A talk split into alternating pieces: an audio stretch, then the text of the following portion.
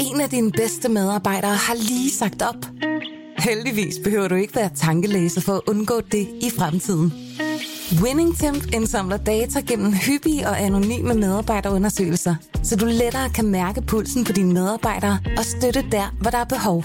Kunder som Alfa Laval, Orkla og Volvo bruger allerede WinningTemp og ser, at det øger trivsel, reducerer turnover og hjælper med at fastholde talenter.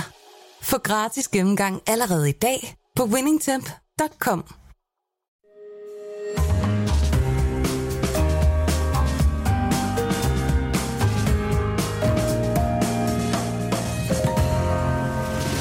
Du lytter til Cordua og Steno.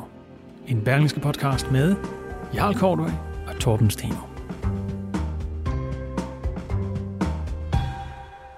Ja, efter den her ikoniske politiske sla- slakker, så, så skal vi jo gå i gang med anden time, øh, og hvor vi blandt andet skal finde ud af, hvem der skal have årets særlige sommerfidusbamse. En tradition øh, her i programmet, hvor vi jo har sender på 11. år, og hvert år så har vi lagt beslutningen om, øh, hvilken folketingspolitiker, der nu skal hædres med denne særlige udmærkelse, har vi lagt i hænderne på en politisk kommentator, det vil sige, det er ikke mig, det er en af mine kolleger. Og i år er det en, ingen ringer end Søs Marie Seup, som kommer i studiet her om øh, en, ja, en halv time tid, og hun bestemmer suverænt, hvem der løber med prisen. Søs Marie Seup kommer, ja, kommer på besøg her til sidst i den her anden ombæring. Velkommen til, mit navn er Jarl Kortevær. Og jeg hedder Torben Steno. Og vi er jo ikke helt i mål med ugens ordinære fidusbamse endnu, så derfor har vi stadigvæk brug for jeres bud øh, på kandidater. Dem kan I jo komme med ved at skrive til os på vores Facebook-side Korto og Steno.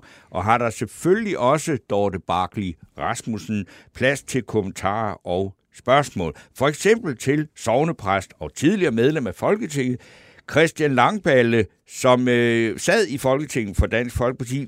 I det her øjeblik kan det godt være, at han har meldt sig ud. Vi ved det ikke. ved vi ikke. Det går så Øh, stærkt vi lige taler med tiden, ham om, så. men fordi nu er vi jo nødt til at gå uden for folketingsgruppen for at finde nogen, øh, der er snart medlem af partiet. Øh, men det vil vi afklare med Christian Langballe om godt øh, 20 minutter. Men vi lægger ud med øh, øh, krigen i Ukraine. Øh, alvorlig ting. Øh, den raser nu på femte måned.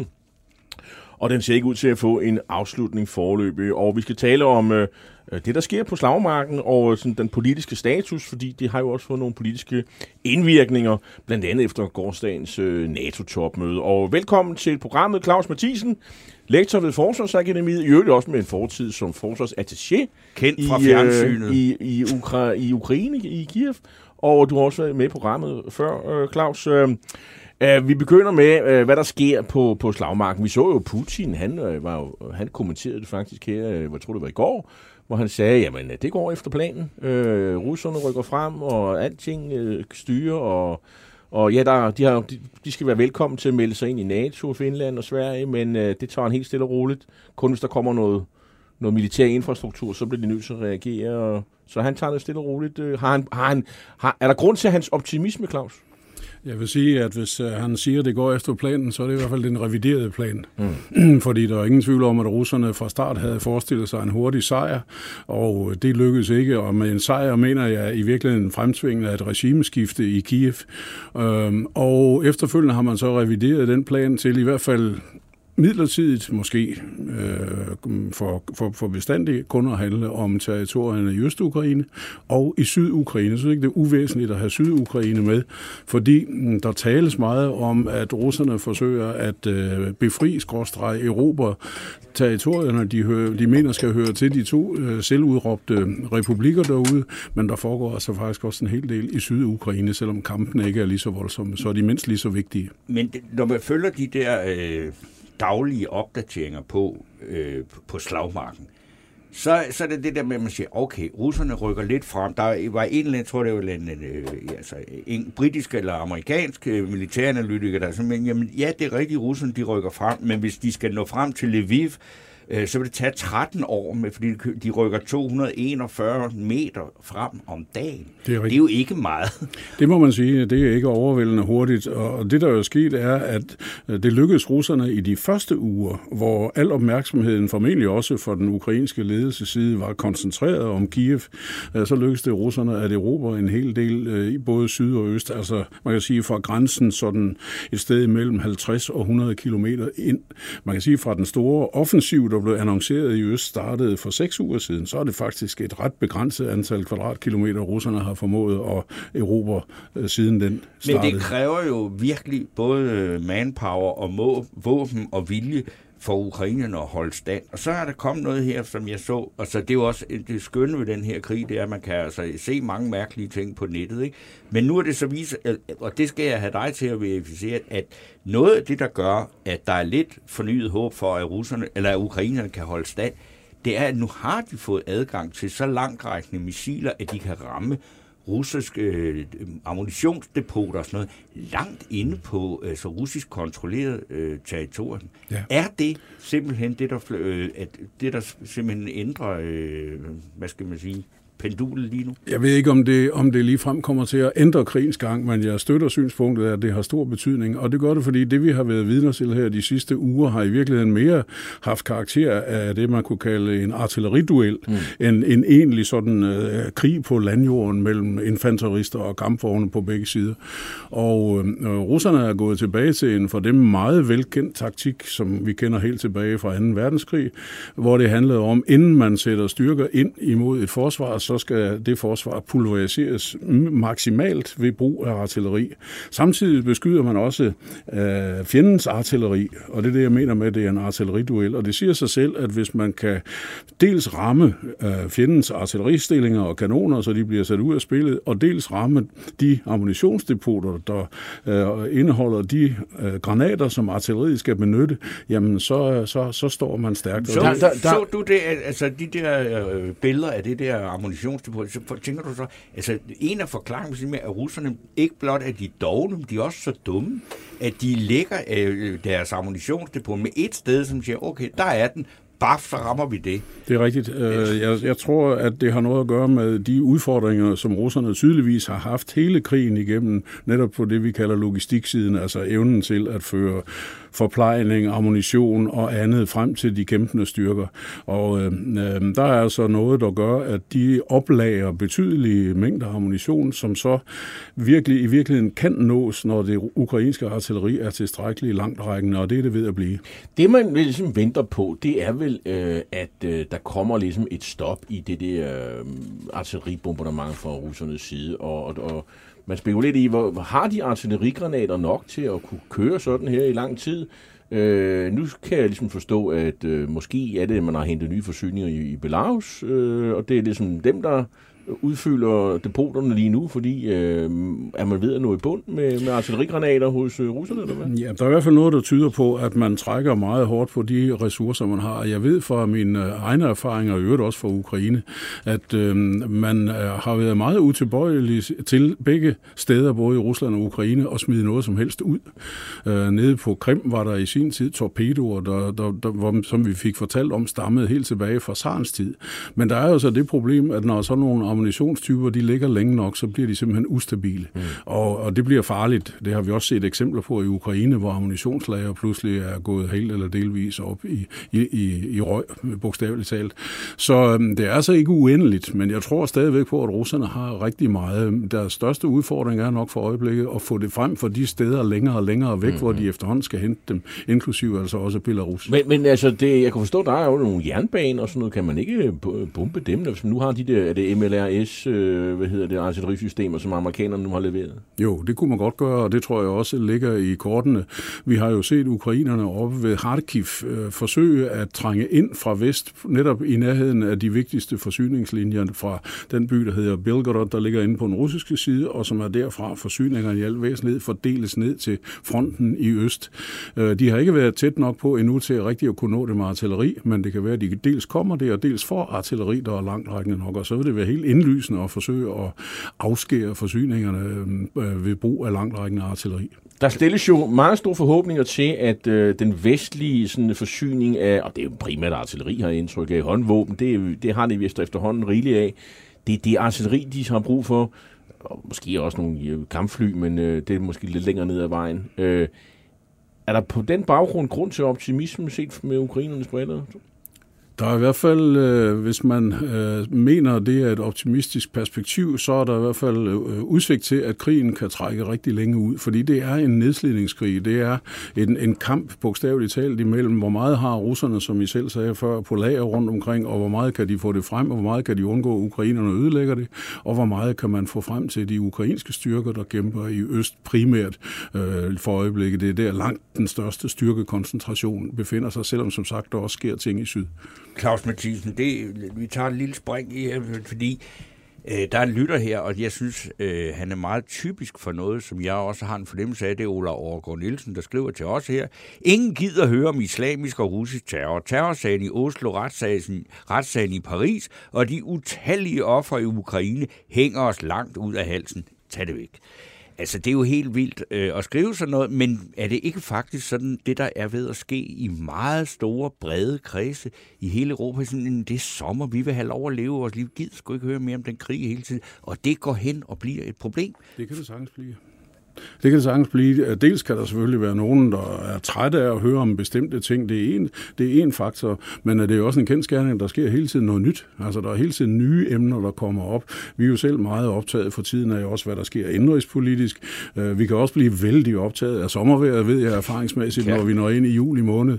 Øh, der var Tour de France her i, i, i Danmark, og mange andre ting, der ligesom afleder vores opmærksomhed. Og pointen er så lidt den, at dels når krigen har varet længe nok, og der ikke sker nogen sådan ligesom nye, afgørende ting, som man kan bringe tv-billeder af, eller på anden måde øh, bringe op som noget nyt i sammenhæng. Ja, der er jo ikke nogen, der spiller, altså, overhovedet stusser over, hvis, hvis uh, Zelensky han taler til et eller andet landsparlament. Men er det, er det noget, man er bevidst om øh, hos Ukraine, eller fordi er de egentlig, eller er de deres øh, kampvilje og moral, er den afhængig af, at de også bliver ved med at få sympati og opmærksomhed? Jeg tror, det betyder rigtig meget. Øh, både øh, sympati og opmærksomhed, men måske i særdeleshed konkret støtte. Det, det, det siger sig selv. Men det er jo rigtigt, at i starten var det sensationelt, når en eller anden stat, et eller andet statsoverhoved tog til Kiev, for vi sagde, hold da op. Nu er det nærmest nå, endnu en, der melder sig i køen, det har vi hørt. Og, og de her Zelenskis henvendelser på video eller på anden vis til parlamenter rundt omkring i verden, det er jo også noget, nå ja, der bliver jo ikke sagt så meget nyt, så der er en risiko for, at det her det går hen og bliver hverdag, og dermed kan man risikere, at konfliktens ligesom alvor bliver ja, delvis glemt. Kan du se nogle bevægelser på russisk eller ukrainsk side, der siger, at nu kunne de finde hinanden og holde fred? Nej, Godt. det kan jeg sige meget firkantet. Det kan jeg slet ikke se. Godt. Men, men man kan jo nok sige, øh, for at bevæge øh, diskussionen et andet sted hen, der er vel en, en samling af, af, af Vesten omkring den her sag. Øh, og, og selv øh, tyskerne og franskmændene vil bevæge sig over den lejr, hvor østeuropæerne har stået hele tiden. Jeg synes i hvert fald, at det, det, det topmøde i NATO, der finder sted lige nu, viser, at der er en, en, en enighed øh, og en sammenhæng, som vi ikke har set rigtig længe. Vi kan også alle sammen se, det er ikke alt, man er enige om. Øh, der er også nogen, der, der, der, der er lidt mere tilbageholdende. Men altså, alt andet lige vil jeg sige, vi har set en, en enighed i Vesten, ikke kun NATO, men også EU og andre lande. skal ikke glemme, USA har også forsøgt at appellere til Japan og Sydkorea og Australien. Det er ikke kun et europæisk show, det her. Øh, så, så, så der har vi set, synes jeg, en opbakning trods forskellige udgangspunkter, som jeg ikke kan mindes at have set i, i ja, i flere årtier om noget. Og det synes jeg vidner lidt om, hvor vigtig sagen opfattes som af øh, rigtig mange, for det er ikke kun, fordi det handler i bund og grund ikke kun om Ukraine, det handler et eller andet sted også om os selv. Men, Men hvem, okay, Nå, men jeg tager, altså, det, det, det politiske i det, kan man sige, det er så noget træt og noget, men hvor længe skal vi indstille os på, at der bare er en krig, som er gået ind og blevet sådan lidt kedelig? Jamen altså, jeg, jeg, som sagt, jeg tror ikke på, at man lige nu øh, kan finde en øh, forhandlingsløsning.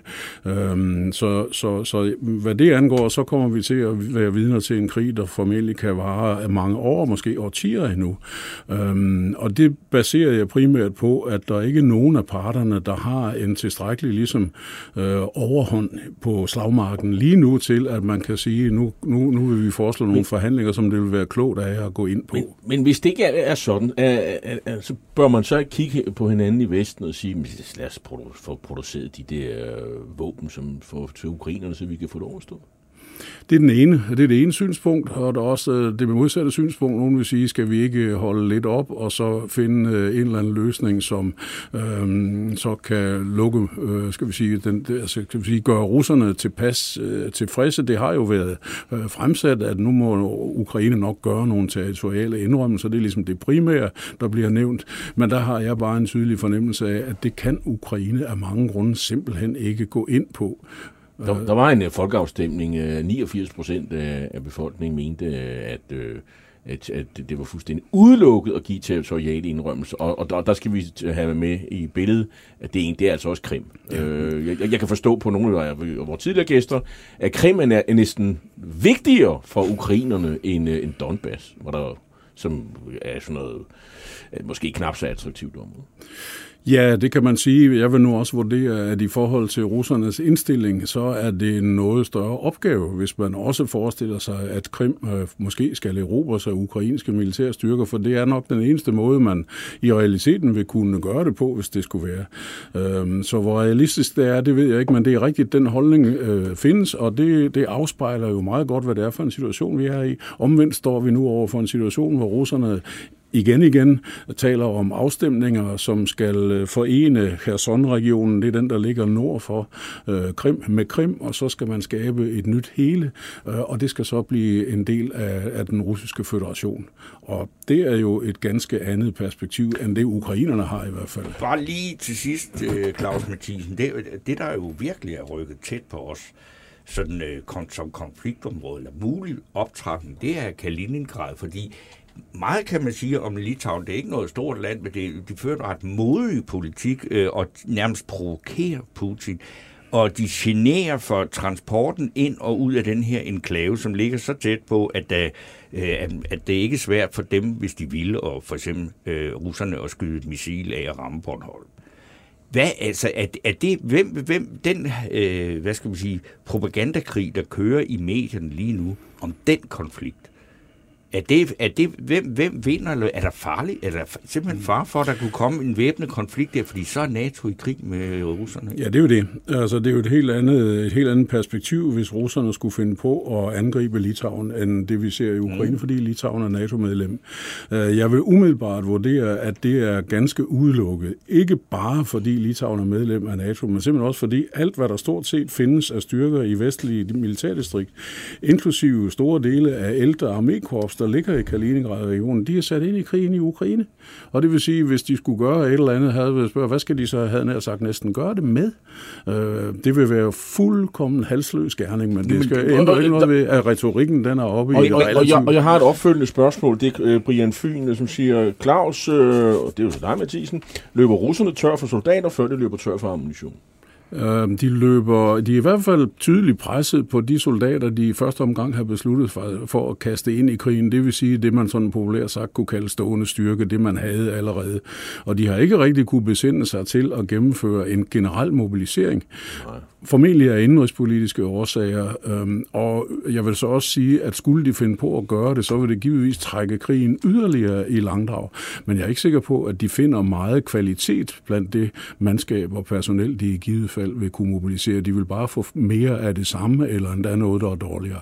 Kunne man, bare lige til sidst det med det der Kaliningrad, kunne man simpelthen bare fra Litauen og Polen bare blokere for, at, de, at der overhovedet kommer noget ind i enklaven der, og så må de sejle og flyve det Ja, og det er jo, det er også, jo skønt at se flyverne, når de kommer fra Leningrad, ja. så flyver de en mega omvej ja, for at komme ind til Kaliningrad. Uden, uden at, at gøre det alt for teknisk, så er det sådan, at 50 procent af det, der gods, der fragtes ind til Kaliningrad-regionen, det kommer i forvejen af søvejen. Og der er ikke nogen hindringer for den.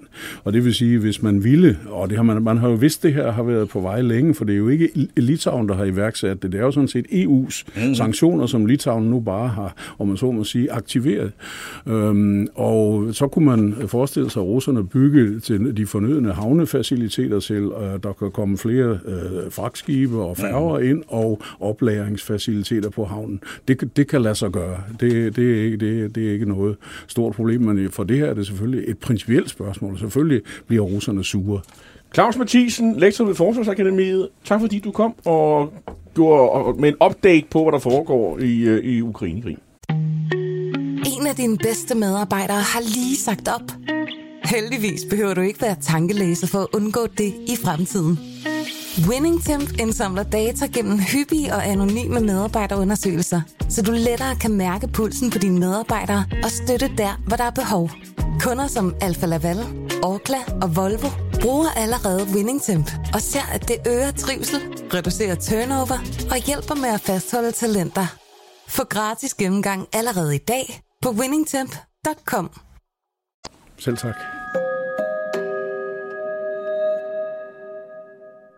Torben, øh, jeg har, øh, nu skal vi jo tale om, øh, ja, det er, jo, det er jo en krig, det kan man jo ikke sige, det er det er i hvert fald med lidt andre våben Nej. og knap så, kon, knap så store konsekvenser. Det men, skal øh, vi, fordi vi har nemlig en gammel stamgæst fra ja. 24-7-dagene i telefonen. Velkommen, Christian Langballe, sovnepræst. Velkommen. Tak, tak og foranværende folketingsmedlem for Dansk Folkeparti. Jeg skal lige sige, at du er ikke en af dem, der har rendt af pladsen for nylig, men som blev sendt ud af vælgerne ved sidste folketingsvalg. Og øh, der har været nogle forlydende om, synes jeg her for et par, ja, det er måneder siden, at du faktisk var væsen efter øh, at have sundet dig øh, i præstegården over i Jylland, sådan var ved at, at, at, have lidt øh, lyst til politik igen. Er det noget, der har på sig, og hvis det var, hvilket parti skulle det så være for? Ved du hvad, det tror jeg, det tror jeg vil lade forblive en sag mellem, mellem uh, mig og Morten Messersmith, hvad angår det med hensyn til, hvad jeg kæmper for. Men altså, jeg vil, jeg vil jo godt sige med hensyn til den her krise her, at den, den fylder jo en med politikerlede. Det må man jo sige. Altså, det er jo, det, det, det er jo, det er jo ganske usædvanligt, at, at, at ledelsen af et gammelt parti øh, øh, stormer over et andet nyt parti.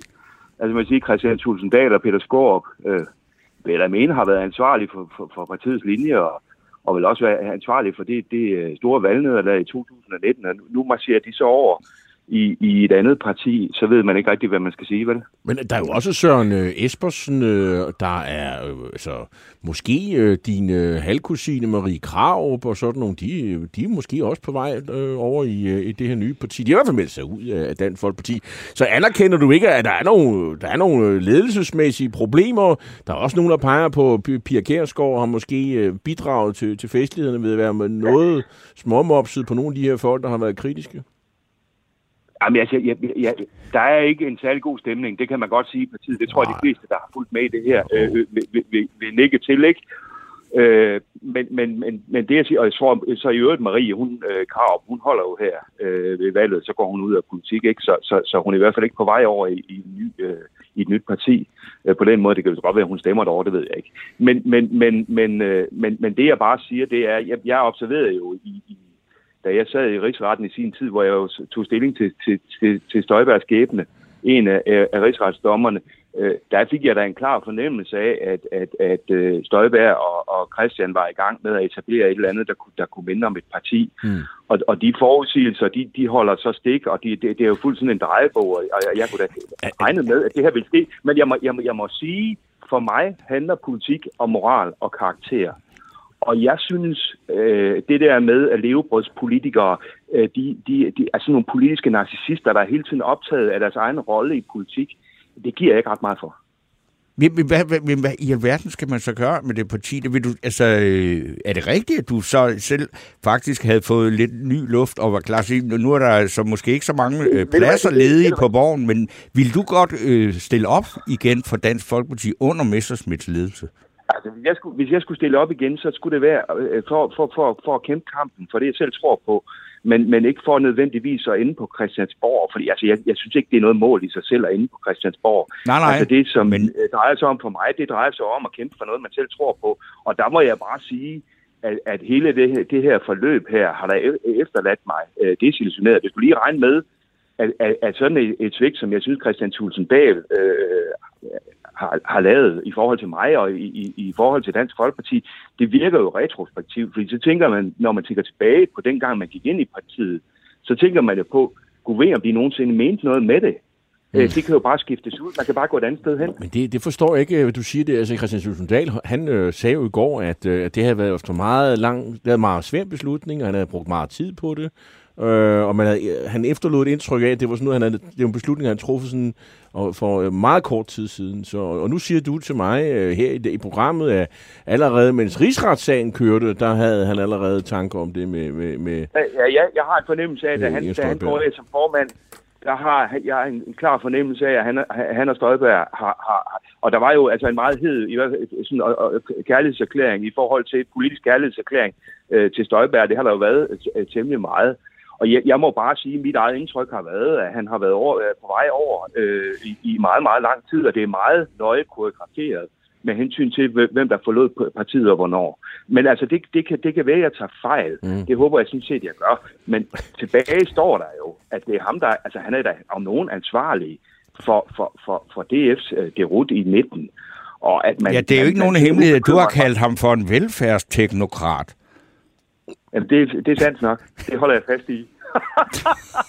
Nå jo, men jeg, ved du hvad, jeg kan ikke forstå de der folk, der, der har gjort politik til karriere. Det er ligesom om, de ikke kan finde ud af Christiansborg. Altså, de ved ikke, hvor udgangen er. Øh, de, de, de render rundt derinde Ej, det må tror, man sige. De øh... og, og der synes jeg bare, jeg, jeg mener, man kan jo godt gå ud og tage et ærligt arbejde øh, når man er færdig i politik. Men altså, det, det, det, det, det, vil jeg, det vil jeg anbefale. Nu er det jo ikke alle, der kan få et embede i Vestjylland. Nu, nu, nu du nævner det der, I, I har jo en ny partiformand. Mig bekendt har han heller aldrig haft andet job end at være i politik. Så er det, er det så også noget, en kritik, du plejer at sige til mig Morten Messersmith, når nej, du har med? Nej, ved du hvad, altså det, ja, det, altså det, det men, men, men ja, altså det, det er jo en overordnet kritik af, af det politiske okay. liv i det hele taget. Det, ja. det er det. Altså jeg, jeg mener, mit, mit, mit, øh, mit, den måde, jeg forstår folkestyret på, det er, at man som vælger tager sine holdninger med ind på Christiansborg og kæmper for dem. Og når man så er færdig med, med, med striden, så går man tilbage til sin blog, altså. Ja, men ja, det var jo sådan, det er, skal man sige, det er øh, traditionen i din familie, ikke? Det var sådan, din far begrundede sit øh, ophold på Christiansborg, ikke? Og, øh, som siger, men, men er det ikke også sådan, at DF på mange måder er blevet overflødigt, fordi at det, de politiske mål, DF satser, de er opnået. Og så kan Inger Støjberg så lave sådan et, et parti, som er fuldstændig indholdsløst, bare som siger, men det passer vi så på, og så kan vi få en løn ud af det imens. Jamen, det, sådan, kan man, så, så, sådan kan man da godt vælge at anskue det. Jeg er ikke, jeg er ikke helt enig. Men, men jeg er da enig i, at det, hun etablerer nu, det er jo DF2. Ja. Altså, det, det, og det, altså det, det, det er jo helt mærkeligt ikke, at etablere et nyt parti, som har præcis, altså, angiveligt vil få præcis det samme indhold, som, som, som DF har, har haft. Ikke? Og så, så tænker jeg på, okay, men så er, det jo ikke, så er det jo ikke principper og moral, det handler om. Så er det sådan en personlig ambition om at, at, at, at, at være midtpunkt, ikke? Og, og stå i pressens, uh, badet i press, pressens men, blitzlys, ikke? Altså, men, altså... Men hun havde jo ikke lyst til at dele magt med Morten Messersmith. Det var vel det, der er sagen. Nej, det kan man ikke sige. så det så hellere starte for sig selv jo, kan man. Så, og nu er vi her. Men Christian Langball, lige her til sidst, vi kan ikke, altså kan vi få et løfte fra dig om, at, at uh, hvis man vil høre dig tale, så skal man gå i kirke i der, hvor du er, og ikke uh, forvente nogensinde at se dig fra en talerstol, for eksempel på Christiansborg? Altså, jeg, jeg, jeg, der, der, der er, hvad hedder det, en gudstjeneste i, i, i Nørre Kirke på, på 10.30 kl. 10.30 på søndag. Der, der er alle velkomne. Øh, det er de hver søndag. Okay. Men, men, men jeg, altså min, min pointe i det her er jo egentlig bare, at jeg er desillusioneret i forhold til det her, for jeg troede, at det har noget med moral og karakter og principper at gøre. Og når man kigger ind på det, der er foregået, så jeg er vel ikke den eneste, der bliver en lille bitte smule led over det, der foregår. Altså politikerlede kommer til at lide meget alvorligt af politikerlede. For jeg, jeg synes simpelthen, det, jeg synes ikke, det er værdigt, det der er foregået. Så, overhovedet ikke værdigt. Så skal du nok også slukke for tv og radio resten af dagen her, fordi der, jeg tror, der kommer ja, ved du hvad, jeg, har, jeg har faktisk... Jo, jo, men, men, jeg, men, men, men ved du hvad, jeg har faktisk øh, deaktiveret min, hjemme, øh, min Facebook-side, og jeg har gjort alt for overhovedet ikke at komme på de sociale medier, eller komme i, øh, jeg orker simpelthen ikke at læse om det her øh, mareridt mere. Okay. Okay, men Christian Langvald, tak fordi det var at godt ville... Øh... fornøjelse at have dig med igen, Christian. Jen. Kan du have en rigtig god sommer i hvert fald? Og så, og så håber ja, vi, at ikke, der falder... Så, må, så, må du, så håber vi for dig, at der ikke falder flere fra i folketingsgruppen. Øh, ellers kommer jo næsten til at skyle sommeren over jo. Så. Men tak for nu i hvert fald. Ja, tak. Og som sagt, øh, altså hvis de, som sagt, hvis, der, hvis, hvis de taber flere, så, kommer Dansk Folkeparti til at skylde, øh, Ja. inden vi når folketingsvalget. Lige inden at Øh, vi gør klar til, øh, hvad Ja. skal vi sige, øh, årets øh, højdepunkt, i hvert fald sådan øh, bamsemæssigt, mm. så skal jeg lige gøre, lave en status på fidusbamsen, Mhm. Ja, den det. ordinære. Jo, jo. Øh, fordi den er ikke, vi er ikke kommet i mål med den nu, den er stadigvæk i øh, spil. Og øh, vi, vi, lige til aller, aller, aller, aller, aller sidst, så tager vi en beslutning om, hvem det eventuelt skal gøre det. være.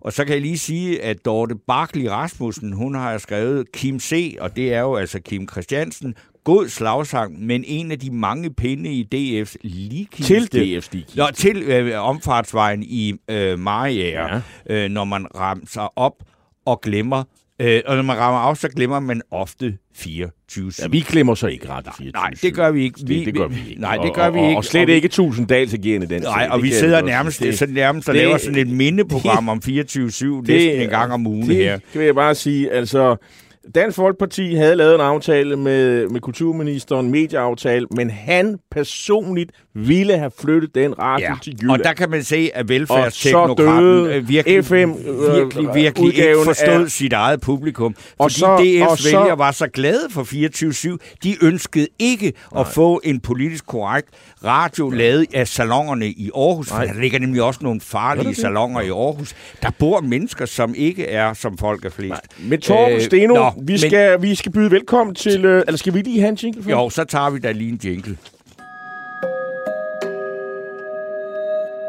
Fordi vi skal byde velkommen til øh, en kær kollega, Søs Marie Serup, politisk kommentator for BT og TV2, er det ikke sådan, det er? Jo.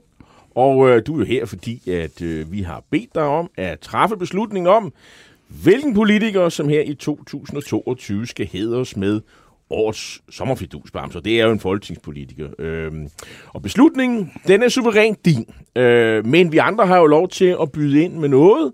Og, gør. og Torben, han kommer med, øh, med sit bud, og jeg kommer med et andet bud, og vi motiverer det. Og, øh, og så kan vi jo sådan, øh, så får vi selvfølgelig øh, dine kommentarer til sidst, og så udløser vi spændingen, og, og så går vi på sommerferie. Ja. Det er sådan, det er sådan planen. Og, men vi, er- det er jo meget traditionsrig Ja, det må man sige. øh, skal man sige, øh, leg, vi har. Ja. Fordi det er jo en meget lang liste. Det er det. Og, og har du øh, fundet ud af den? Yes, jeg har den her, og jeg kan også... Men, altså, Men- vi, den men- er så lang nu, at vi men- kan ikke læse men dem alle op. Men sige- der er hele to partiledere, der har forladt øh, deres eget parti, øh, der har fået fidusbamsen. Christian Thulesen Dahl fik den øh, det år, Ja. hvor det lykkedes at lave den her Ja, det vidunderlige Hans øh, overgang fra... der gav ham den. Jeg tror, ja, eller også så var det Jens Ring. Nå, og så Nej, var det øh, Uffe Elbæk, der fik, Jens, øh, fik den af Jens Jens, Ringberg. Ringberg.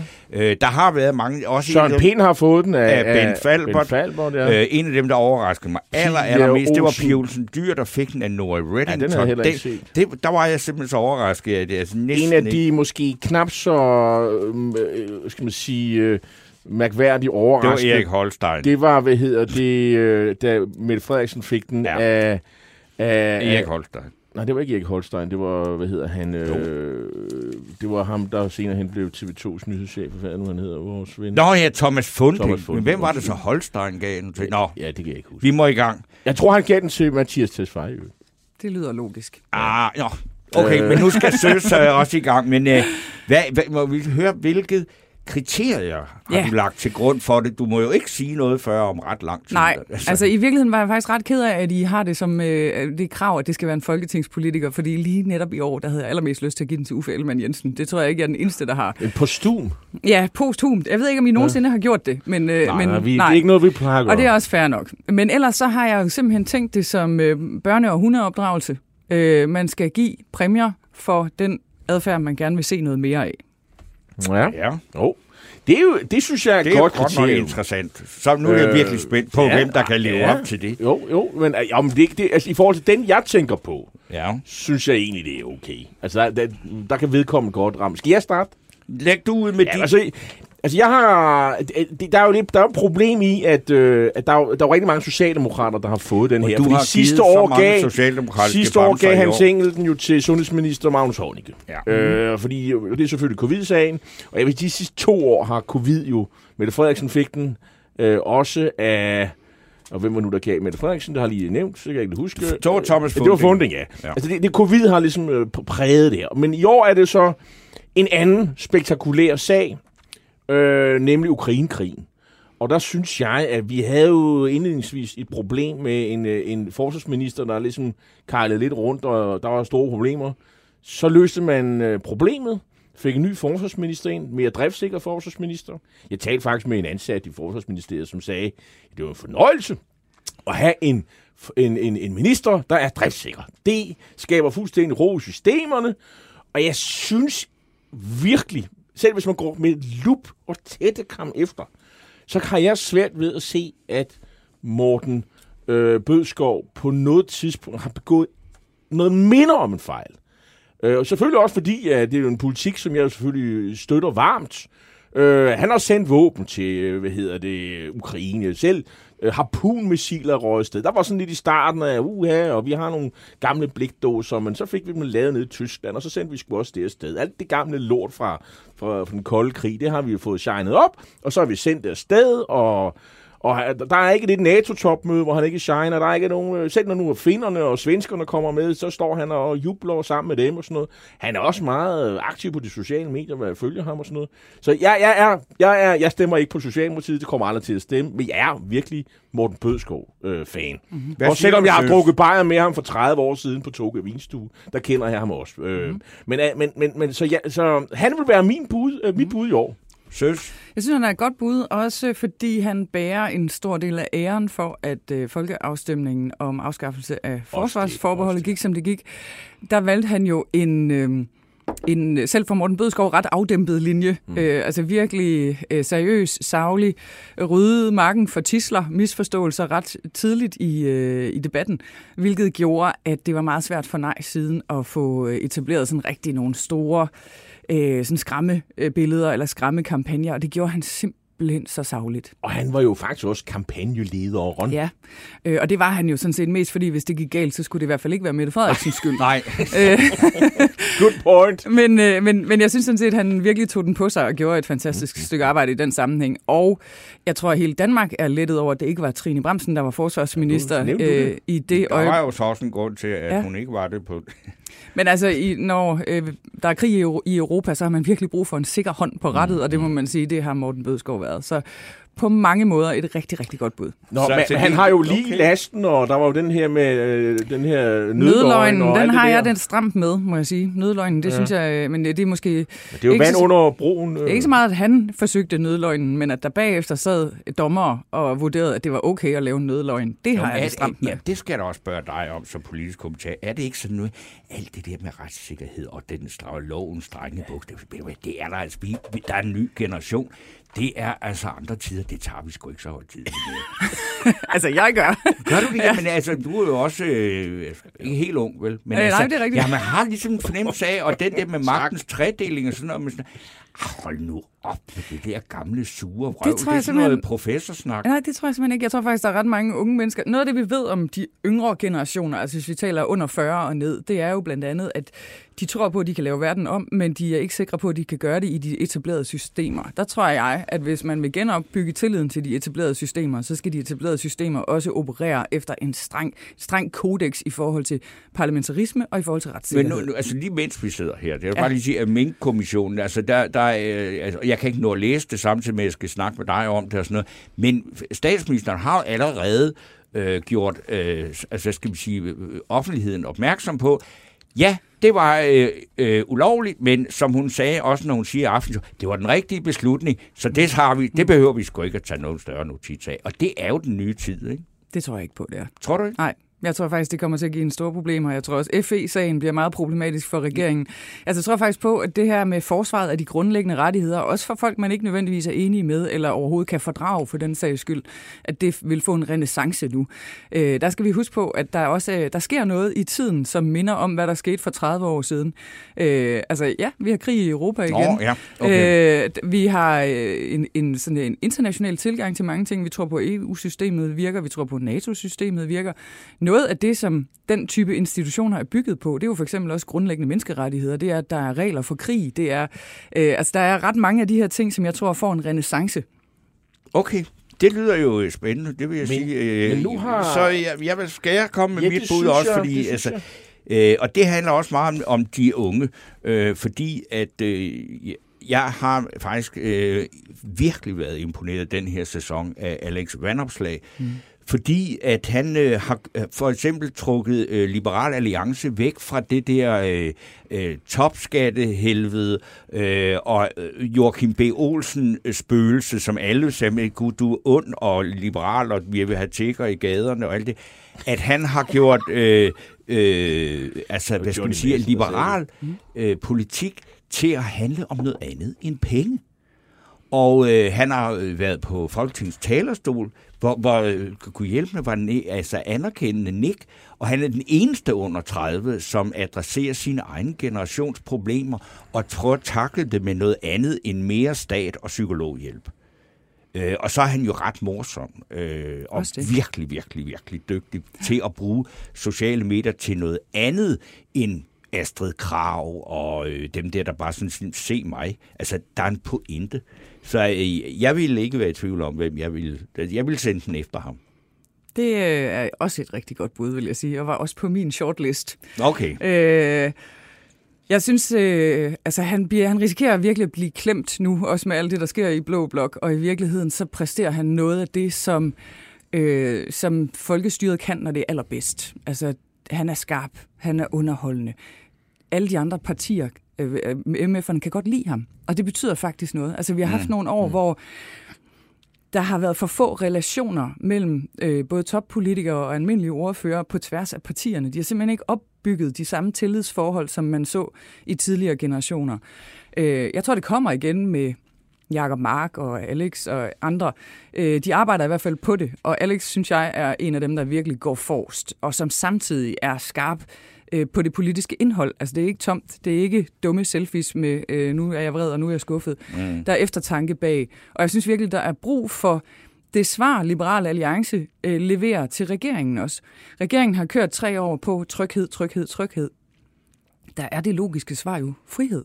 Mm. Altså, øh, og det, det, det undrer mig, at Blå Blok ikke har været bedre til at kapitalisere på den, men Liberal Alliance og Alex Vanopslagh kan i hvert fald og forsøgt. så kan man jo også sige, at han har lavet de der en- enormt meget morsomme videoer, som jo på, på de sociale medier, og det kan godt være, at Christian Langballer har tjekket ud på dem, men, men Jeg ser nej, dem så altid. synes Jeg jeg, han er gået glip af noget, fordi altså, manden har jo øh, åbenlyst et øh, komisk skuespillertalent. Øh, jeg er svært at vurdere, om det sådan rækker til Oscar, men øh, mig imponerer det i hvert fald. Også mig. Jeg synes virkelig, det virker. Men øh, nu har du sådan set afsløret, at det er ikke ham. Nej, det har jeg ikke nødvendigvis Nå, okay. det- Nå, okay. Men altså, tiden iler, og vi skal, Ja. jo, altså, øh, vi skal jo både have øh, personens Mhm. mm. navn og øh, en, en øh, Men- motivation, men- men- men- som men- vi men- så kan øh, Men lidt tid til, at vi lige kan tage et par bobler? Ja, men? Ja, ja. det var Ja. lige præcis det, jeg gerne vil have dig Honorable til at sige. mentions, Ja. ja. Så ordet dit. Ja, for jeg har et par honorable mentions. Jeg synes for eksempel, Pernille Vermund øh, skiller sig positivt ud i Blå Blok. Øh, jeg blev spurgt for nylig til et arrangement, øh, hvis Blå Blok skulle stille med en kvindelig statsministerkandidat, hvem har så egentlig profilen til det? Uh-huh. Og der var det simpelthen Vermunds navn, der poppede ind i hovedet på mig. Jeg synes ikke mindst i FE-sagen har hun ageret øh, eftertænksomt. Øh, og øh, hun har flyttet sig i forhold til ikke at være så ultimativ længere. Hun gør sig mere spilbar. Jeg synes faktisk, hun er modnet gevaldigt i løbet af den her sæson, vi lige har været igennem. Enig, men gør det ikke også, at profilen blegner en smule? Jo, det gør det, og det er jo farligt, ikke mindst nu også med Inger Støjberg. Så kunne man nævne Inger Støjberg, for hun har jo slået øh, Danmarks rekord i at indsamle vælgererklæringer på kortest mulige tid, men som sagt, jeg har besluttet, at den her skal gives til nogen, hvis adfærd vi gerne vil se noget mere af. Må, må jeg også godt lige indvende her? Ja. Hun, hun sidder altså ikke i Folketinget. Nej, det gør hun så heller ikke. Nå, så er er der to grunde til, at vi kan sortere hende fra. Øh, det er rigtigt.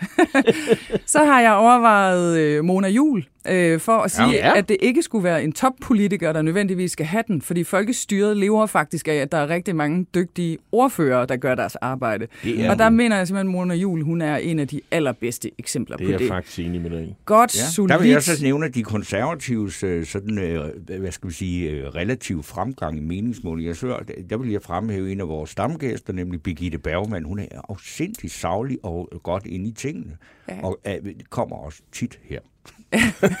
Og det tæller med i din vurdering. Ja, det gør jeg. Øh, så øh, det, det er ligesom omkring det, jeg har summet, og så øh, Alex Vandopslag. Øh, så øh, jeg har overhovedet ikke været over i venstrefløjen og hente inspiration. Øh, det er ikke fordi, at der ikke er folk, der har gjort det godt der, men der har jeg for eksempel savnet en Jakob Mark. Det er godt, han er tilbage. Øh, jeg synes, han gør noget godt.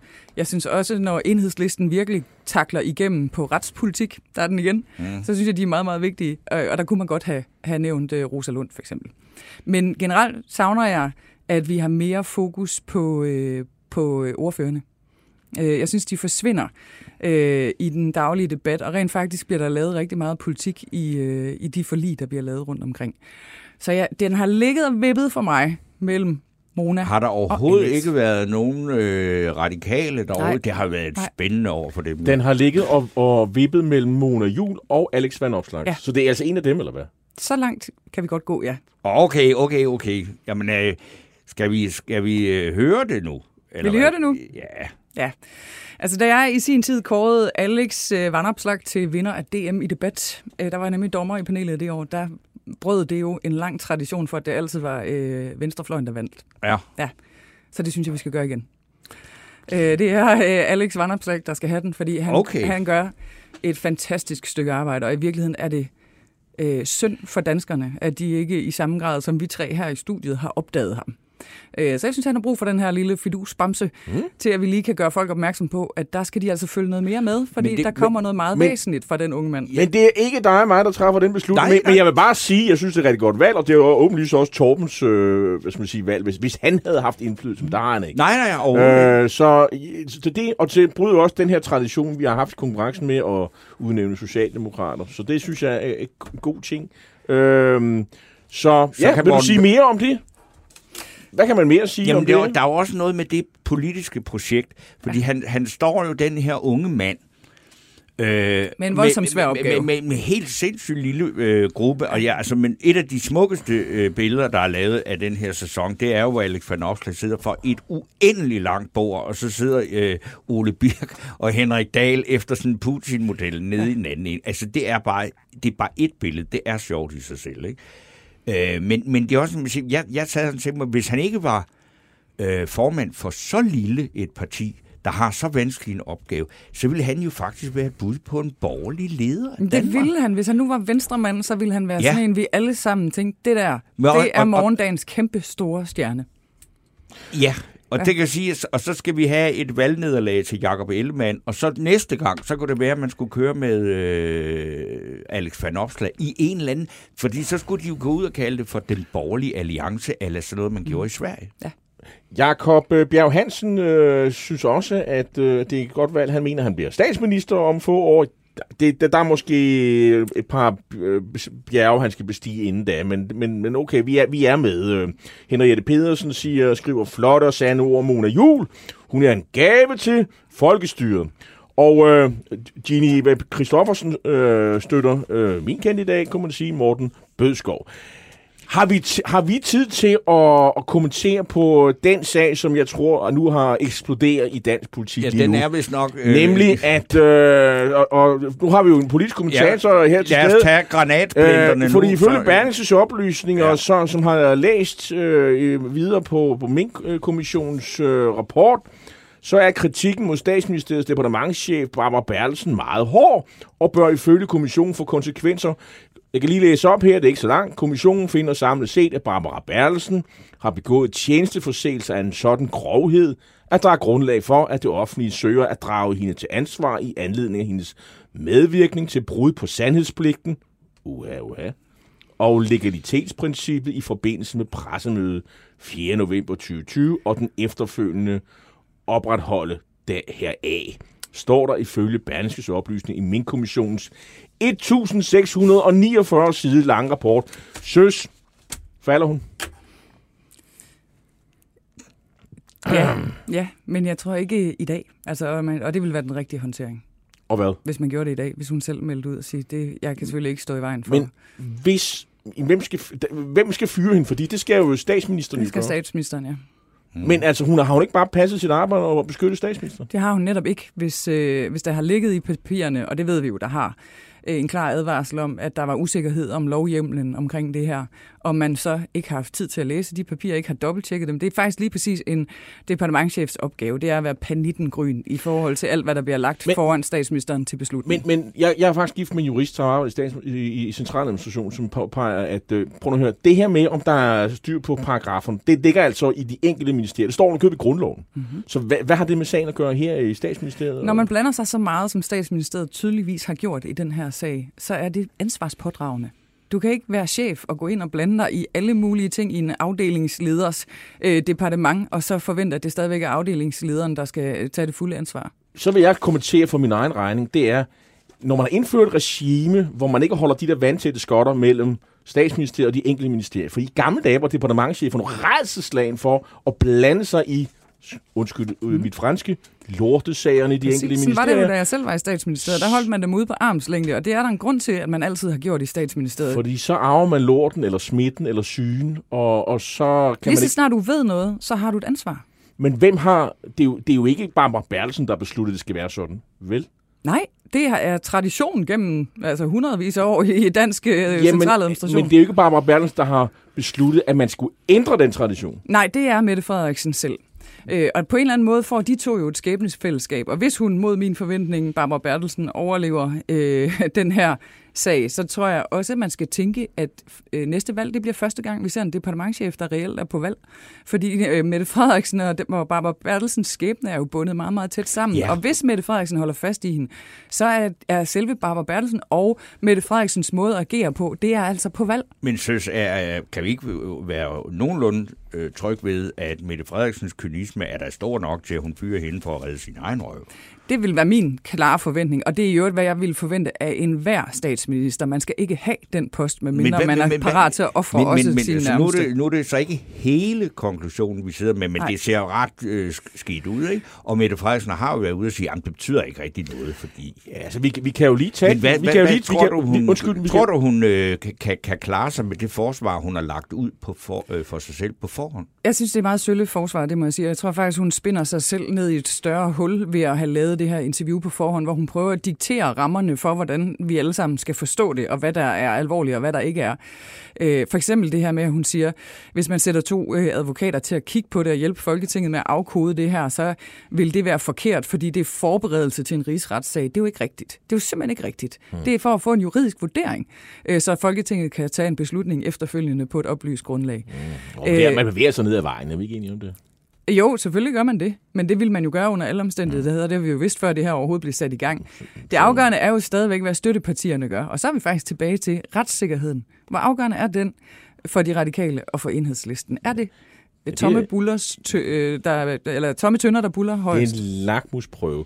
Jeg, jeg, må jeg lige, øh, fordi mm. der er også kommet noget, de, de, man har læst videre her. Statsministeriet har handlet meget kritisabelt i forløbet, som førte til den grove vildledning, altså grove vildledning af minkavler og offentlighed, og den klart ulovlige instruks til myndigheder i forbindelse med pressemødet 4. november 2020, skriver min kommission. Så vi er altså ude i noget meget kritisabelt, grov vildledning, klart ulovlige. Er det nok til, at man kan kræve øh, en rigsretssag? Jeg tror stadigvæk, der skal mere til, men, øh, men nu har vi jo heller ikke været alle siderne igennem. Men øh, altså, i, i, hvis du spørger mig personligt, så burde det være nok. Men, øh, men det er jeg ikke sikker på, at det er for støttepartierne. Det tror jeg heller ikke, det er. Nej. Så det, det vil sige, men det der med at smide en departementchef under bussen, hvis det sker, det, det, det, den raket ryger jo lige tilbage til Mette Frederiksen. Der, der har vi hende igen. Det er altid embedsmændenes skyld. Det er aldrig, det er aldrig politikerne, ministerne. Altså, det er sådan, hun arbejder. Ja, det er det lige præcis. Altså, sådan vil kritikken lyde. Og du, er du enig i den kritik? Så? Ja, det er jeg sådan set. Nå, okay. Altså, det, du, det, det lyder virkelig som om, du synes, det er meget, meget alvorligt for statsministeren, det her. Jamen, det synes jeg også, det er. Men du synes det, men, men tror du, men det tror jeg også, tror du befolkningen synes det? Jamen, det er ikke sikkert, de synes det ned i juraen i den her Mink-sag, men øh, man skal ikke undervurdere, hvad er det for et indtryk af en form, af en øh, måde at arbejde på, der, der er tilbage.